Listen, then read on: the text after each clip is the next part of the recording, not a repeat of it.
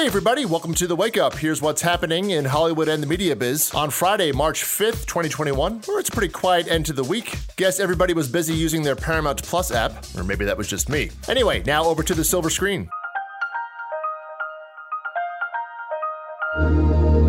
And we'll kick off at the summer box office, which increasingly looks like it's going to happen this year. First up, Universal moved their Fast and Furious 9 movie, whose title is inspired by your computer keyboard, F9. They're moving it back a month to uh, June 25th. So Paramount said, uh, yoink, and they moved up A Quiet Place 2 by four months, taking F9's former Memorial Day weekend slot. So A Quiet Place 2 will hit theaters on May 28th alongside Disney's Cruella. And doing some math, uh, that also means that A Quiet Place 2 will hit Paramount Plus by uh, mid July. Always good to be current. Uh, otherwise, with their F9 move, Universal also moved their next Minions movie. That one goes from this July 4th weekend to July 4th weekend in 2022. And also of note over at Sony, they sold off their Kevin Hart movie Fatherhood to Netflix. Surprise. So that one's now going to drop on Father's Day weekend, June 18th.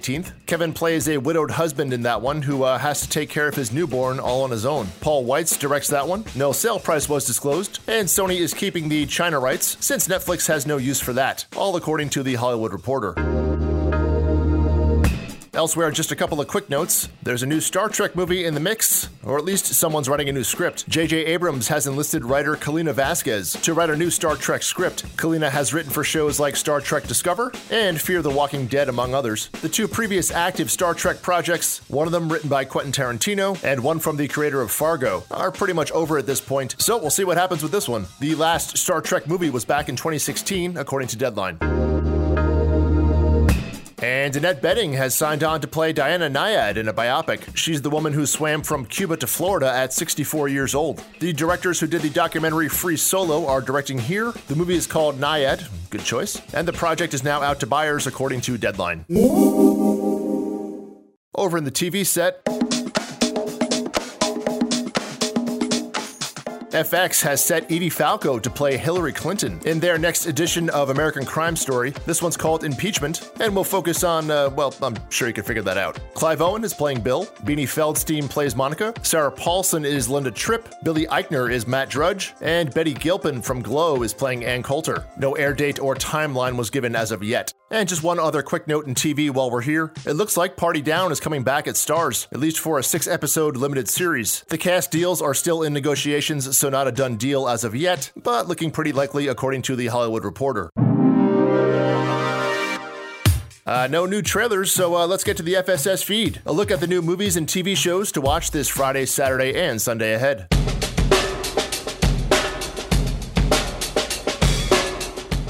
Starting off with a plethora of films to check out today. Coming to America, of course, on Amazon Prime, and Disney's Raya and the Last Dragon, of course, are the two big titles. Uh, that last one hits Disney Plus. You can rent that one for 30 bucks or just go to the movie theater the old fashioned way. Or you can go see it in China if you're feeling ambitious.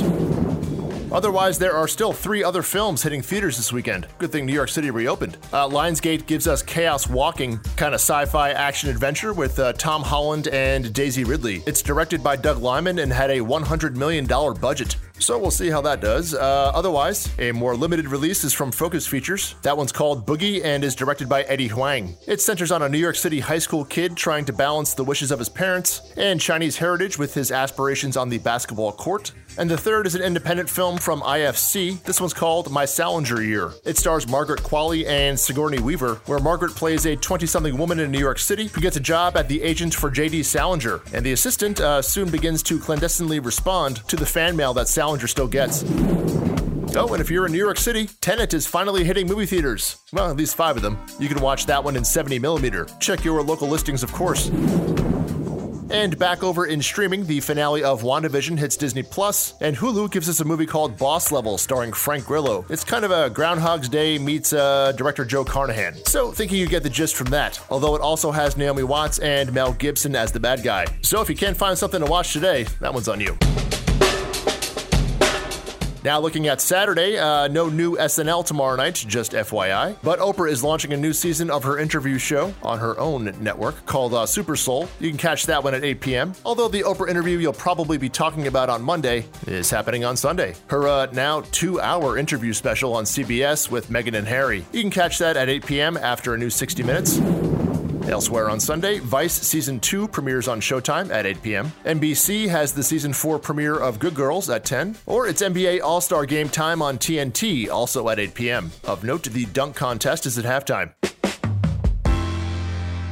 So we'll play me off today with a brand new song dropped just last night from Bruno Mars and Anderson .Paak. They're doing an album together under the band title of Silk Sonic. Now that's a name. Uh, this first single is called Leave the Door Open, and uh, if this doesn't put you in the mood on a Friday night, I think the pandemic has officially gotten to you. The link to this song and all stories mentioned here are, of course, in the newsletter. Sign up at thewakeup.substack.com, and it hits your inbox by 8:30 a.m. every day, New York time. And just a final note to some new listeners out there: as this thing is free, whenever you're asked, uh, hey, what are you watching or listening to these days? Uh, mention the podcast. Or even better, just give a share out on your socials in the Instagram story or on Facebook. Podcasts are very shareable. Any and all help is greatly appreciated. After all, word of mouth is king in podcasts. Have a great weekend, everybody. I'll see you on Monday.